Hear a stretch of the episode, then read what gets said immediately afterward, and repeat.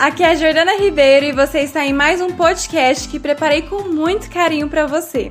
Eu espero que esse áudio te ajude a aliviar as dores da sua fibromialgia, te proporcionando felicidade e qualidade de vida. Quem tem fibromialgia tem é, a questão das dores difusas o tempo inteiro, né? Então a tendência é se afastar, é se isolar, porque ninguém vai entender mesmo, então eu me isolo, eu não tenho mais ânimo de, de interagir, de falar com as pessoas. Então acaba que se isola, fica muito triste, humor rebaixado, diz que nada tem mais sentido.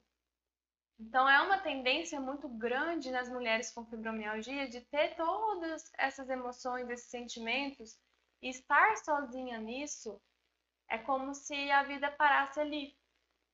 É como se a vida acabasse naquele momento do diagnóstico. De, de que não, não tem mais vida, porque eu não tenho mais ânimo, eu não tenho mais força para viver, eu não tenho mais alegria na minha vida, eu só sinto dor, e é, é isso. E não é isso. Tá? E aí, é nesse mundo paralelo que eu falo, dos, da, do Fibromulheres, que elas percebem, uau, eu tenho vida, eu posso fazer diferente,